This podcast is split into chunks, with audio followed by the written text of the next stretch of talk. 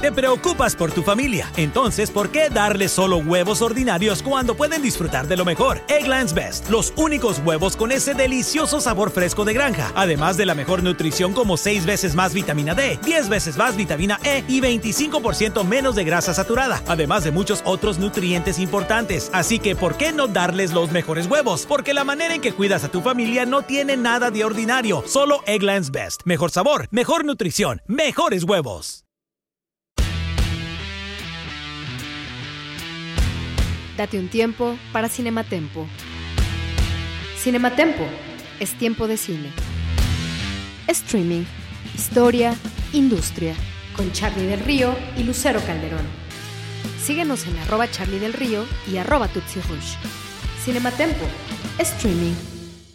En Cinema Tempo Streaming vamos a platicar de Dolomite is My Name. Yo soy Charlie del Río. Qué gusto que nos acompañen en este que es nuestro cuarto episodio. Y con mucho más gusto saludo a Lucero Calderón. ¿Cómo estás, Tutsi? Mi querido Charlie, bien, muy contenta, con calor, eh, sin ventilación, pero muy emocionado de estar contigo una vez más para hablar de una historia que está basada en el, en, el hombre que en la vida real existió, que se llama Rudy Ray Moore, y que pues se dio a conocer en Estados Unidos en la década de los 70 por ser eh, pues uno de los comediantes negros que generó un movimiento bastante interesante en una época en donde esta eh, comunidad o esta, esta gente, los negros, no tenían como mucho acceso a ciertas áreas del entretenimiento, del trabajo y anexas. Entonces, nos toca hoy hablar de esta película que, que cuenta la historia de Dolomite, una producción original de Netflix en esto, a pesar de que es nuestro cuarto episodio, es nuestra primera película que comentamos. Eh, nuestra vertiente dentro de Cinema Tempo es streaming, es lo que podemos ver a través de las plataformas y en ello hay tanto series como películas. Esa es la primera. Tutsi, esta me emociona mucho. Ya lo mencionaba yo en el episodio pasado donde platicábamos de la maravillosa señora Maisel, de Marvelous Mrs. Maisel, de esta conexión tan padre que existe entre el stand-up en Estados Unidos y el cine. Y hablábamos de, Woody Allen, de, de, muchos, de Robin Williams, del propio Jerry Seinfeld. Eh, no sé si mencionamos Eddie Murphy, creo que sí. Eddie Murphy es uno de esos talentos que emerge a, a través de sus presentaciones en vivo al micrófono, platicando de la forma en la que él solía hacerlo, que después se convertían en discos, en discos, en acetatos, que se convertían en hits. Y a partir de ese éxito, Eddie Murphy incursiona al cine. En esta película, un Eddie Murphy maduro, eh, no nada más está incursionando en, en, un cine biográfico. Es increíble pensar, y esto me encanta también de ciertas producciones fílmicas, que hay historias de la vida real que pueden superar cualquier fantasía. Si no te dicen o si no nos explican que este hombre realmente existió, pensaríamos que es producto de la mente de cualquier guionista. Y un hombre que en la vida real trató de, eh, hacer, eh, dejar huella en el stand-up, trató de dejar huella en la música, trató de dejar huella en el cine. Y en todas esas cosas, el propio Eddie Murphy en la vida real ha dejado huella. Además, creo que este proyecto eh, es uno como que le da muchísimo peso a Eddie Murphy, porque obviamente lo ubicamos mucho como este actor que en la década de los 90 tuvo mucho éxito en el rubro de la comedia, comedias fílmica, eh, pero era una comedia a lo mejor más simplona, más eh, básica, no lo sé, ¿no? Pero creo que esta película eh, como que catapulta un poco la carrera de, Eddie Murphy, ¿eh? o desde mi punto de vista, ¿por qué lo es?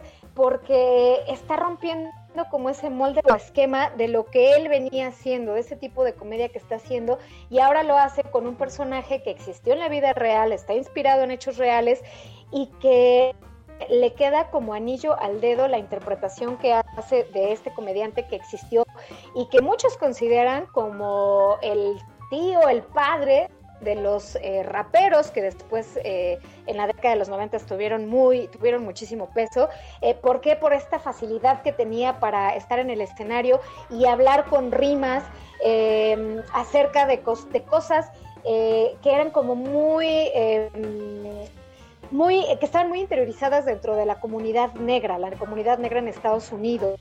Entonces, creo que sin duda alguna se aplaude muchísimo lo que hizo Eddie Murphy con este proyecto, que eh, justo estuvo como ahí, eh, como un poco fuerte en la, eh, hace unos meses cuando fue toda la, em, como las semanas o los meses de, premiación, estuvo como muy presente, pero bueno, no, no trascendió, no pasó, pero quienes pudimos o quienes podemos ver este proyecto, esta, esta película, pues sin duda alguna quedamos con un muy buen sabor de boca al ver a uno, Eddie Murphy, eh, que resurge y que le da vida a que reinterpreta la vida de un comediante negro que se hizo camino en Estados Unidos cuando todo lo tenía en contra y que se hace camino en una etapa ya de madurez. No era este jovencito que finalmente logra a través de su talento imponerse. No, es un, es un individuo que, que estudió cada cosa que quería hacer, que lo intentó, que se esforzó, que le echaba todo el, empeño posible y que no necesariamente era bien retribuido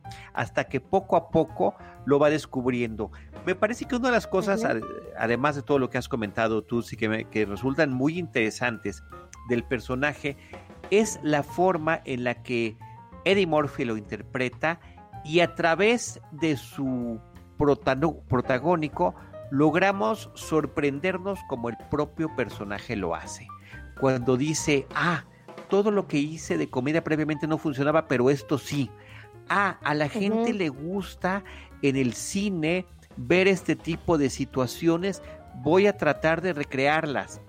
Cuando lo procesa más allá de lo que inicialmente su instinto, su gusto, su talento, porque a final de cuentas el personaje original de Rudy lo tenía para poder haber desarrollado todo lo que hizo, lo, lo, lo, lo, tenía, pero tenía que procesarlo de alguna manera para finalmente poder aterrizarlo y que gracias a su entusiasmo, a su empeño y a toda la pasión que le puso, que me parece que esa es la palabra clave, pasión, logra aterrizar. Y yo le sumaría a tu palabra pasión la palabra perseverar ¿sabes por qué? Y eso creo que son, es, es un rasgo que tanto esta, esta película de Dolemite is My Name, como en su momento hablamos de Mrs. Maisel, de Marvelous Mrs. Maisel, creo que las dos, los dos personajes son perseverantes, a pesar de que tienen todo en contra o que no están en las mejores condiciones, ellos perseveran, perseveran y por más que le cierran puertas, ellos dicen, vamos a seguir y no bajan de ese sueño que tienen, de esa idea que tienen, y ya aterrizándole a Dolomite is My Name, pues eh, el personaje que interpreta Eddie Murphy, pues puedes ver cómo se aferra en lo que él quiere hacer, porque dice, bueno, si la industria de Hollywood me cierra las puertas porque soy negro, porque no hay, ah, la gente no está interesada en ver películas para negros, en escuchar música para negros, no lo quiere hacer, pues yo lo voy a hacer. ¿Cómo? No lo sé voy a buscar a la gente adecuada, me voy a acercar con alguien, voy a, voy a ver si fulanito me financia, voy a ver si vendo tal y con eso obtengo un poco de dinero para poder hacer, eh, en este caso, lo primero que, él hacía era sus discos, ¿no? Él, hacía sus discos. Eh, y como no le funcionó tanto esa parte, dijo, bueno, con lo que tengo aquí, pues voy a hacer para, eh, voy a juntar dinero para armarme con este personaje de, de, Dolemite y con base en este personaje voy a empezar a hacer un imperio. Tan imperio fue que eh, la comunidad negra de Estados Unidos y obviamente muchos blancos que estaban interesados, interesados en saber quién era este personaje, iban a los cines a ver sus películas, porque se hicieron, si no mal recuerdo, son seis películas que se hicieron de Dolemite y ya sabes, ¿no? Eran películas que que si tú las ves hoy en día te ríes de muchas cosas absurdas, de muchos efectos que tienen, de situaciones, de estas, ¿no? Estas, estas escenas muy fingidas de kung fu, eh, de, peleas, de explosiones, no sé, eh, todo eso le gustaba eh, a la gente negra ver al cine porque se sentía reflejada en un proyecto a del, actuar de Dolemite y pues bueno, eso ayudó muchísimo para que este personaje se posicionara en la cultura pop entendámoslo como popular pop de Estados Unidos y pues es un es uno sin duda es un, un nombre que es muy importante para toda la industria del entretenimiento eh, de los negros. Incluso ahí, eh, gracias a él, se empezó a desarrollar o hablar de un, de un tópico que se llama Black, Black Exploitation, tiene que ver con, está jugando con las palabras de black, negro, exploitation como de, ¿sabes? Como de esta explosión, este, esta cosa como de los negros en el cine, de los negros contando sus historias para los negros, eh, etcétera. Entonces creo que es, eh, esta película es un reflejo de un esto histórico, porque obviamente es real todo lo que sucedió, y cómo un hombre nunca erró su sueño siempre fue perseverante un subgénero fílmico que efectivamente se llama Black Exploitation y que a través, como dices tú, del empeño logra llevar a cabo este sueño, pero la forma en la que logra hacerlo llevar es de lo que se trata la película. Es lo que creo que todos los que nos podemos eh, poner como espectadores ante esta cinta debemos y podemos disfrutar. Y sí quiero aterrizar lo que estás comentando sí. Estamos hablando de los años 70 en la ciudad de Los Ángeles y cómo todo esto que has descrito y que has desmenuzado se traduce a cómo vivimos nosotros las cosas ya en la, en la iniciando la tercera década del siglo XX. Cómo tenemos que encontrar el nicho.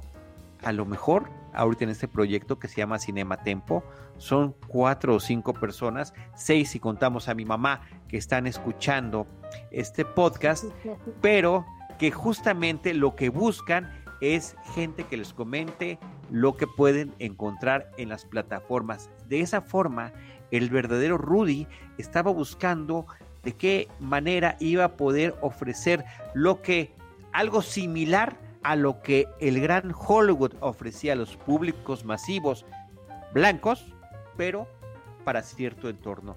Y me parece que esa es una de las partes interesantísimas de la película, cómo a través de pequeñas proyecciones en ciertas ciudades, es como Dolemite, el personaje de Rudy, va abriéndose camino, primero con el stand-up, después a través de la película, integrando de alguna forma la música que había creado. Y en ese sentido, esta forma en la que la realidad es mejor a veces que la ficción hay ciertas conexiones que resultan interesantes. Hay al menos tres películas previas que me gustaría mencionar simplemente como referencia.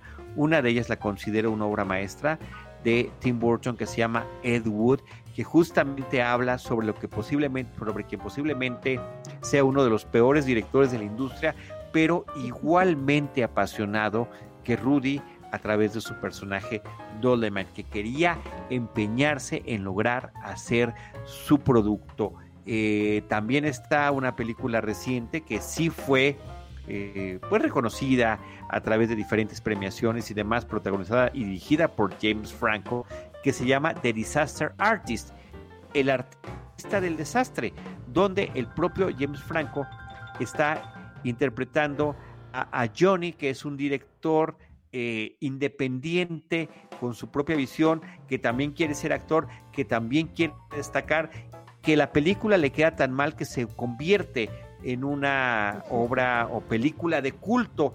Es, y las dos que estoy mencionando son basadas, al igual que Dolemite, en historias de la vida real, en pasión eh, de gente detrás y al frente de las cámaras. Sumo una más por varias razones. Una de ellas es que el tema es similar, es un director que se quiere abrir paso a pesar de no contar con el talento. La película se llama Bowfinger, en México le pusieron El director chiflado, protagonizada por Steve Martin y también por Eddie Murphy, dirigida por Frank Oz, este director cinematográfico que inicia su carrera eh, con Plaza Sésamo, con los Muppets, eh, al lado de Jim Henson, es el actor que brinda el personaje y la voz de Yoda, por ejemplo, que también ha realizado varias películas, y que eh, nos está presentando en la ficción hollywoodense contemporánea de su momento, es una película de finales de los 90, es de 1999, un director apasionado que aspira a hacer una película y que trata de conseguirla por cualquier medio posible. Eso es lo que sucede en Dolomite. Eso es lo que nos presentan. Y ese es el cine visto por el cine.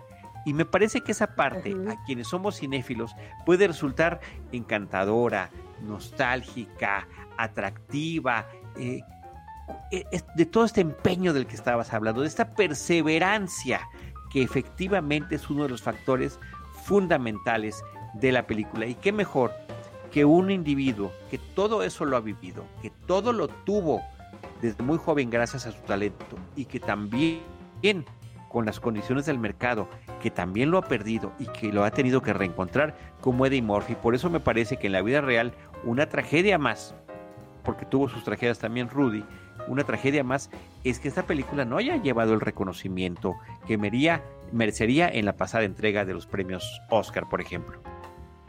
Así es, es que es lo que platicábamos, ¿no? Que sí, mucha gente la, aplaudió porque eh, mucha gente no conocía a este personaje, a Dolemite, eh, este comediante que era también, su, su, tipo de comedia era un poco vulgar, era sexosa, sexual, eh, en fin, eh, no conocía mucha gente a este personaje, entonces fue como un gran descubrimiento para la industria hollywoodense de hoy en día. Y eh, sí, efectivamente fue, pasó como sin pena ni gloria en las premiaciones, porque pues no, aunque estaba como ahí presente, pero pues no la tomaron en cuenta para, para llevarla, llevarse alguna estatuilla o nominarla a algo, que se hiciera acreedor alguna estatuilla.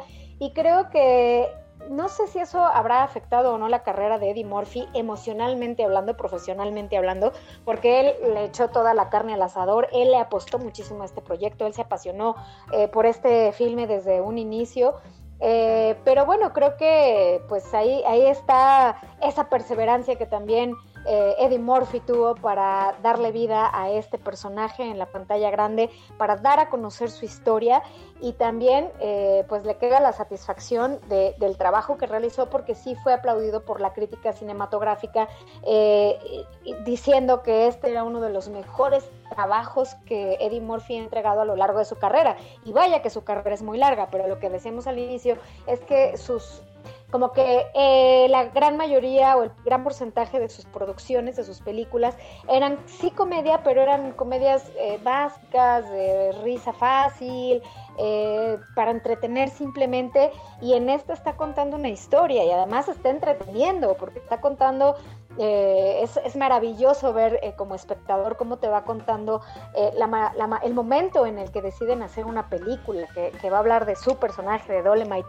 y cómo empieza a jalar a todas las piezas, cómo se cómo llega con uno de los grandes actores de la época y le dice, ¿sabes qué? Quiero que estés en mi película. Tú eres negro, tienes fama, este reconocimiento, vente a mi película. Y él así de, ¿y tú quién eres? ¿No? Pues no me conoces, pero mira, esa seguridad, ese arrojo para convencer a la gente, para que se sumara a él, a, sus ideas, a sus planes, proyectos y que le dieran forma a esta película. Entonces, eh, creo que la, audiencia que pueda ver esta película a partir de nuestra recomendación, eh, pues se va a encontrar con un, un filme interesante y con un deleite de cómo iban filmando la película que es una película que existe en la vida real, que se estrenó en 1975 y que eh, pues obviamente cuenta, que, que, cuenta la historia de Dolomite, pero también cuenta eh, quién era ese Dolemite, ¿Quién, quién fue ese hombre que puso todo y que quedó en la ruina con tal de hacer una película que con el paso del tiempo se hizo exitosa, que incluso muchos estudios en cierta forma eh, más estables en Hollywood que al principio lo desdeñaron, cuando vieron que era una película independiente que se proyectaba solamente en un cine y empezó a ganar económicamente, empezó a hacer eh, un éxito en taquilla, voltearon a ver a, este a y le dijeron, ¿quién eres tú que estás haciendo esto? los derechos de la película para proyectarla en más cines de Estados Unidos y pues obviamente eso quería Dolemite porque quería darse a conocer, quería dar a conocer su cultura, de dónde venía, quién era, eh, quería dar eh, indirectamente la voz a todos los negros que a lo mejor no, no en ese momento y en ese contexto histórico que todavía no tenían esa presencia como lo tienen hoy en día, ¿no? En el cine, en el teatro, en las artes, en las pinturas, etcétera. Entonces creo que eh, ahí radica mucho del valor también de esta película y sin duda es uno de los mejores trabajos o más serios em, pero reconocibles y destacables, destacables que tiene Eddie Murphy en su filmografía. Y además de todo esto que has comentado, Tutsi, cómo se funde la realidad con, eh, la realidad fílmica, con la fantasía fílmica, con quienes realizan la película. ¿Y a qué me refiero? Me refiero a los actores que ha convocado el propio eh, Will Smith y, demás miembros de la producción para que participen aquí. Entre ellos, el rescate de Wesley Snipes, actor afroamericano que eh, tuvo tanto éxito que finalmente por una cuestión de impuestos termina en la cárcel y que ahora de alguna forma es rescatado e integrado en esta película para aparecer justamente como ese actor diagonal director dentro de la película que producirá y dirigirá la primera película de Dolomite, como Chris Rock también tiene un papel, Chris Rock uno de los grandes stand-up comedians que admiraba a Eddie Murphy y que gracias al arrojo e incursión de Eddie Murphy en la vida real, dijo, pues yo también lo puedo hacer y ahora eh, han trabajado juntos en este proyecto.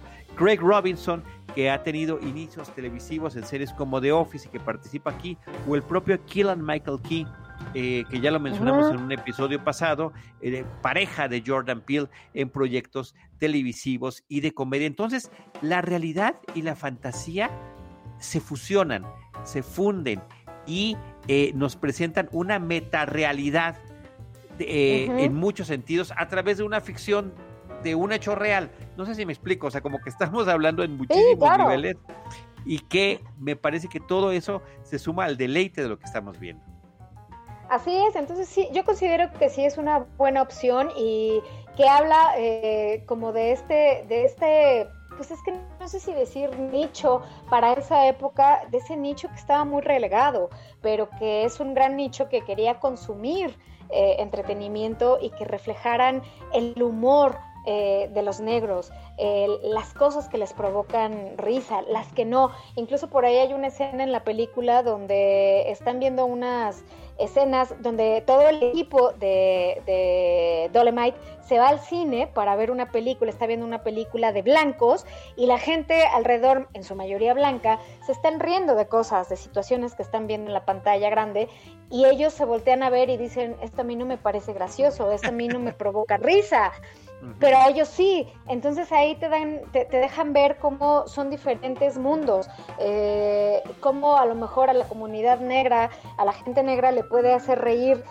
cierta cosa porque está muy arraigada a su cultura, a su forma de concebir el mundo, a su cosmovisión y a lo mejor los chistes o el humor americano gringo de los blancos para ellos no era no era un referente. Entonces el hecho de que se vieran reflejados en la pantalla grande de que sus historias eh, gustos sus gustos culposos o culpables eh, su día a día etcétera mil cosas se vieran reflejadas ahí creo que eso fue eh, un gran éxito. De hecho, era muy, muy emotiva y muy bonita cuando ya van a presentar eh, la premier de la película, la premier, la premier oficial ¿no? Porque ya la habían estrenado en un cine ahí perdido en, Estados Unidos, pero la primera eh, premier oficial, cuando ya tienen toda eh, la infraestructura de la publicidad, el apoyo de los estudios, etcétera, etcétera, que van a presentar la, la película, cuando van llegando en el auto y de pronto se asoman y ven fila, una fila larguísima, larguísima, que no tiene fin, de toda la gente que quiere ver ese proyecto, es cuando ellos dicen, hicimos, lo hicimos, logramos este sueño que tú tenías, Dolemite, que tú nos invitaste a nosotros a, a, ser parte de él, que con esto callaste la boca a muchos que no confiaban en ti y que decían que, que no ibas a poder. Mira el, producto de, tu esfuerzo, de, tu perseverancia, de tu necedad a lo mejor, ¿no? Aquí está. Y es, y, y sí tenía, o sea, también hay, hay escenas donde tú ves que mucha gente, incluso jovencitos, cómo seguían a Dolemite y cómo tenían hasta playeras de Dolemite con su imagen, porque se convirtió en un referente, en un ícono de la cultura negra y de la comedia hecha por negros para negros. Estás hablando, Tutsi, de dos de mis escenas favoritas de la película. En esa del cine, cuando están viendo una película, una comedia blanca donde no les da risa lo que está sucediendo, pero la forma en la que el personaje de Eddie Murphy voltea a ver cómo está saliendo la proyección desde cierto punto de la sala y, y, se concentra no en lo que ves en la pantalla ni de dónde viene, se concentra en la luz. Ese haz que puede convertir a alguien en estrella. El hecho de que alguien pueda ser proyectado allí podría significar un cambio importante. Y él dice, yo tengo que ser proyectado de esa manera. Y la otra que también comentaste que me fascina es esa llegada al cine y la gente, pero sobre todo la reacción que tiene posterior. Cuando dice, ¿saben qué? Vean la película, esta gente va a estar aquí formadas horas para ver la que sigue, la función que sigue, o posiblemente dos funciones después, y yo voy a estar con ellos. E, el, el toma y daca con ese jovencito que se sabe sus rutinas, y en fin, eh, eh, no, no es que sea un spoiler, porque aunque se los diga, lo tienen que ver para poder percibirlo.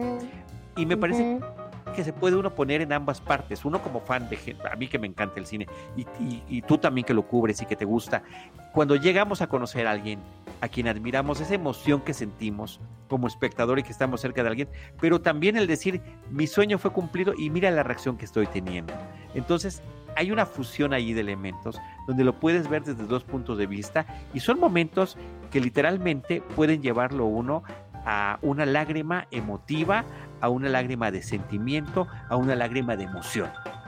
Claro, sí, sí, sí, sin duda. La verdad es que es como muy, muy padre, ¿no? E, esas, esas dos escenas de las que estamos hablando, como reflejan todo el, el anhelo y el sueño que tenía Dolemite por, por hacer algo, por dejar huella, por, por hacer historia, ¿no? Eh, y te digo que pues él es considerado de hecho como el tío de los raperos, de los hip hoperos, porque él durante sus rutinas, en esta improvisación que hacía para las películas, las escenas y demás, eran como la base o fueron la base eh, que, que permitió que los raperos y hip hoperos pues eh, tuvieran, eran los referentes de cómo rapear, de cómo hacer hip hop, de cómo mezclar eh, las ideas, las estrofas, no sé, eso, eso como que se me hace muy bonito. Y también pues hay, tiene sorpresas la película, digo, creo que hay mucha gente involucrada, muchos negros de la industria hollywoodense que están involucrados en ellos, pero también ahí hay unos, eh, unas partes que a mí me encantaron muchísimo,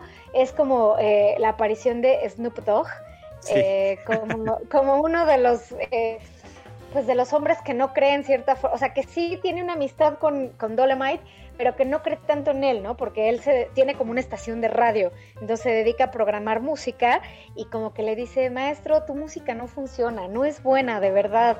Este, y cuando empieza él a ser exitoso, cuando se convierte en un referente de la cultura, eh, pues a ella cambia, ¿no? Ya hasta le rinde pleitesía. Esa creo que es una de las, eh, una de las sorpresas que a mí me gustó mucho ver. Y también un poco eh, todos, ¿no? Pero también por ahí está Chris Rock, ¿no? Entonces también es como algo curioso, o sea, como que esos, esos, esos guiños que tiene, ¿no? De, de, la industria de hoy en día, que son referentes de la música y del cine de hoy en día, que estén en este proyecto que está ambientado en la década de los 70 y de la música. Si no hubiera eh, existido Rudy y su personaje Dolemite, el camino de Snoop Dogg no había estado, no habría estado pavimentado y que él aparezca como alguien que no precisamente confía en su talento, me parece que es parte de la misma broma que la película está poniendo. Y en, en actores, eh, digamos, caucásicos que aparecen en la cinta, me parece padrísima e interesantísima y ojalá que algún día lo comentemos también,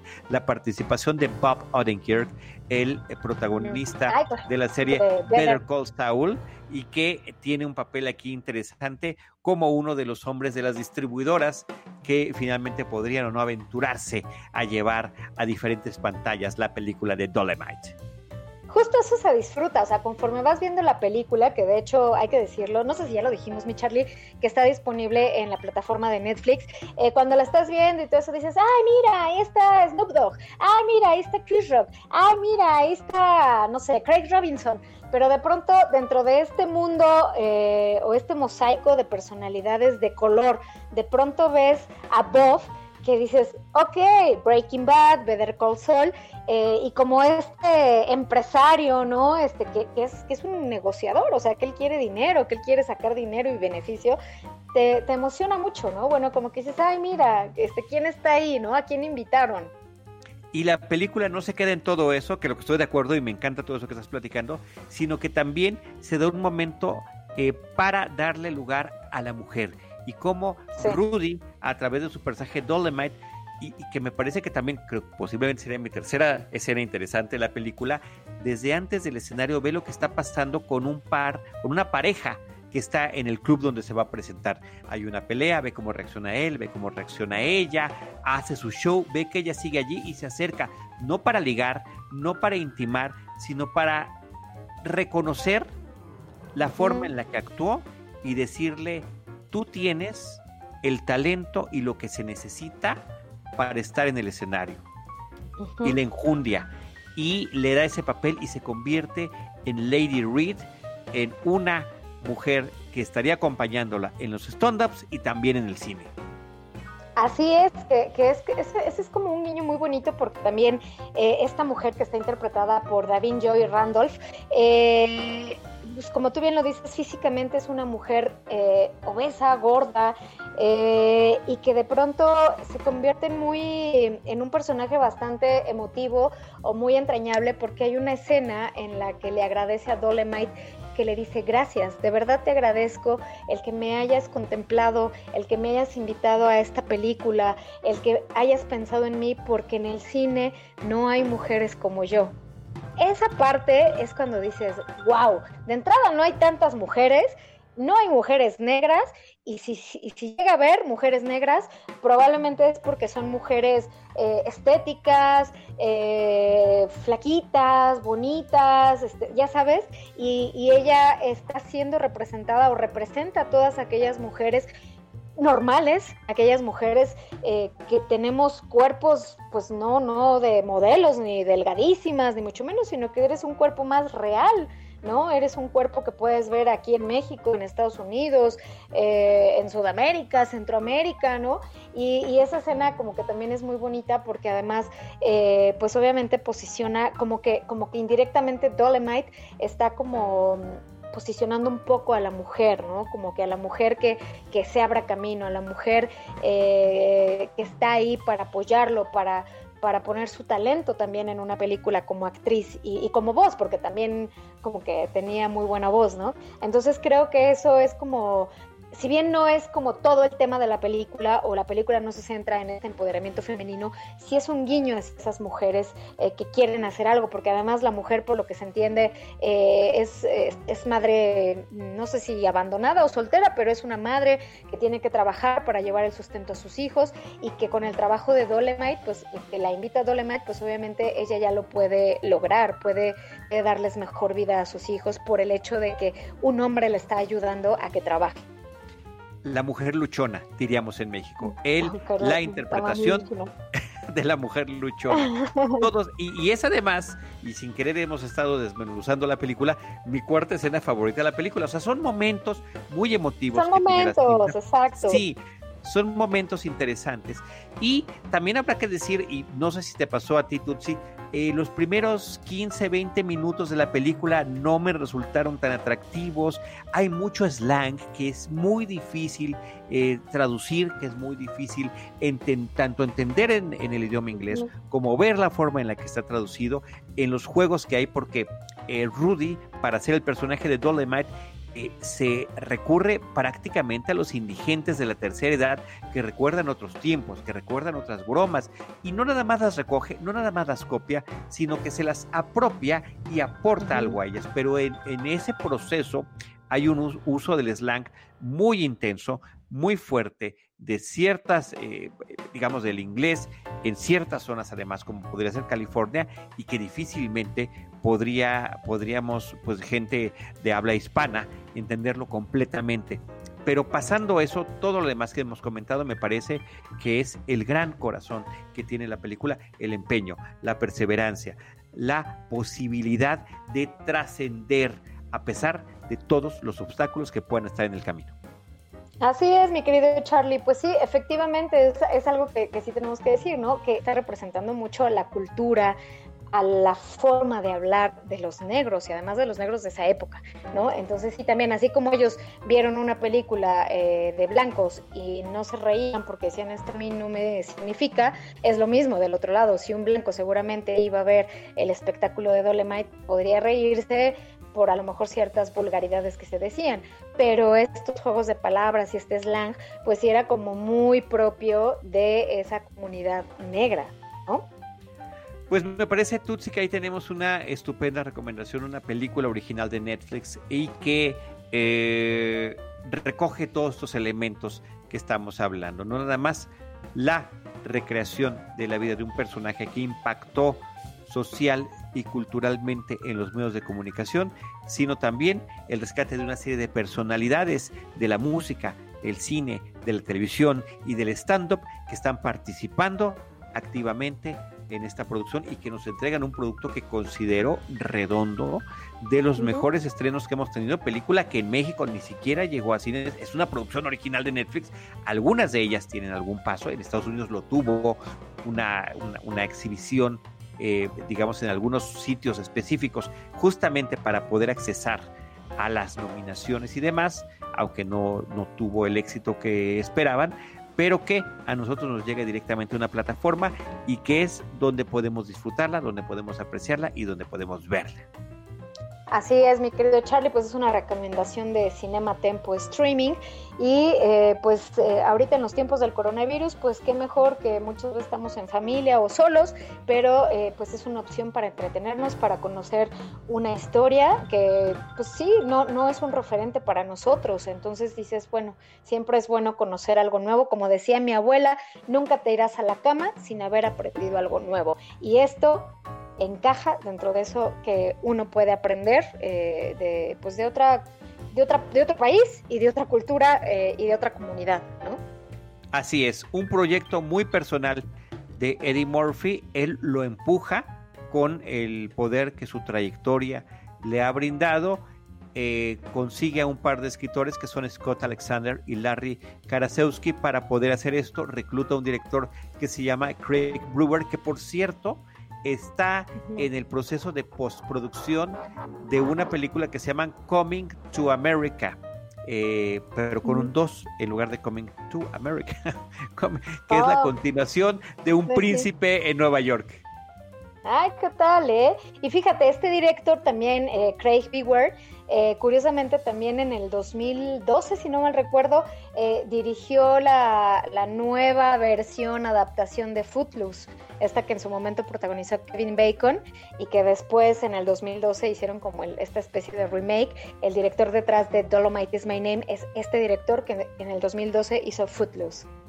Sí, que, no hay. En el 2011, pero eh, perdón por la precisión, nada más era el datito, pero pues que no tuvo el mismo impacto de la, de la película original de 1984. Así es. Pero bueno, es un dato ahí que si te puede servir de, ah, mira quién estuvo detrás de Dolomite is My Name. El dato anecdótico. Tutsi, muchísimas gracias. Qué gusto compartir con... Que además tú y yo estamos haciendo lo que queremos que hagan nuestros cinéfilos y seriéfilos que nos están escuchando. A pesar de que estamos lejos, podemos estar compartiendo el mismo material. Así es, y el, mismo material, la misma pasión y el mismo amor por, por el séptimo arte, por, por esas personas que cuentan historias, ¿no? En cine principalmente y bueno, en este caso en las plataformas. Muchísimas gracias, Tutsi. Nosotros, eh, tanto Tutsi como un servidor y todo el equipo, y no, no agradecí desde la vez pasada la producción de Jaime Rosales. Muchísimas gracias, Jaime, nuestro productor. Nos enlaza, nos comunica, nos graba, nos edita, nos publica, prácticamente hace todo. Nosotros venimos a platicar y a pasarla bien de lo que hemos hecho. A él le toca toda esta labor de producción. Gracias, Jaime. Gracias, Enrique Figueroa. Gracias, Lucero Calderón. Los esperamos en una próxima emisión de Cinema Tempo. Date un tiempo para Cinematempo. Cinematempo es tiempo de cine. Streaming, historia, industria. Esto fue Cinematempo con Charlie del Río y Lucero Calderón. Síguenos en arroba Charlie del Río y arroba Tutsi Rush. Visítanos en cinematempo.com.mx o síguenos en arroba cinematempo.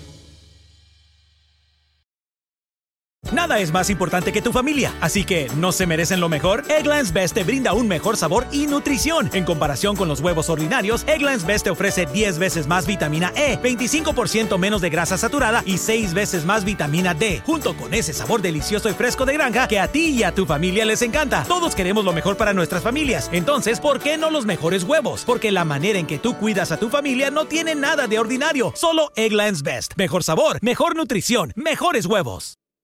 La planta de Cornerstone Building Brands en Martinsburg está creciendo y también nuestros salarios. Tenemos oportunidades inmediatas para puestos que incluyen extrusión, técnicos de mantenimiento, recolectores, empacadores, operadores de montacargas. El pago oscila entre 15.50 y 25 dólares y 30 centavos por hora con un bono de mil dólares y beneficios desde el primer día. Envía un mensaje de texto con radio al 304-278-4149 para aplicar. Esto es radio a 304-278-4149.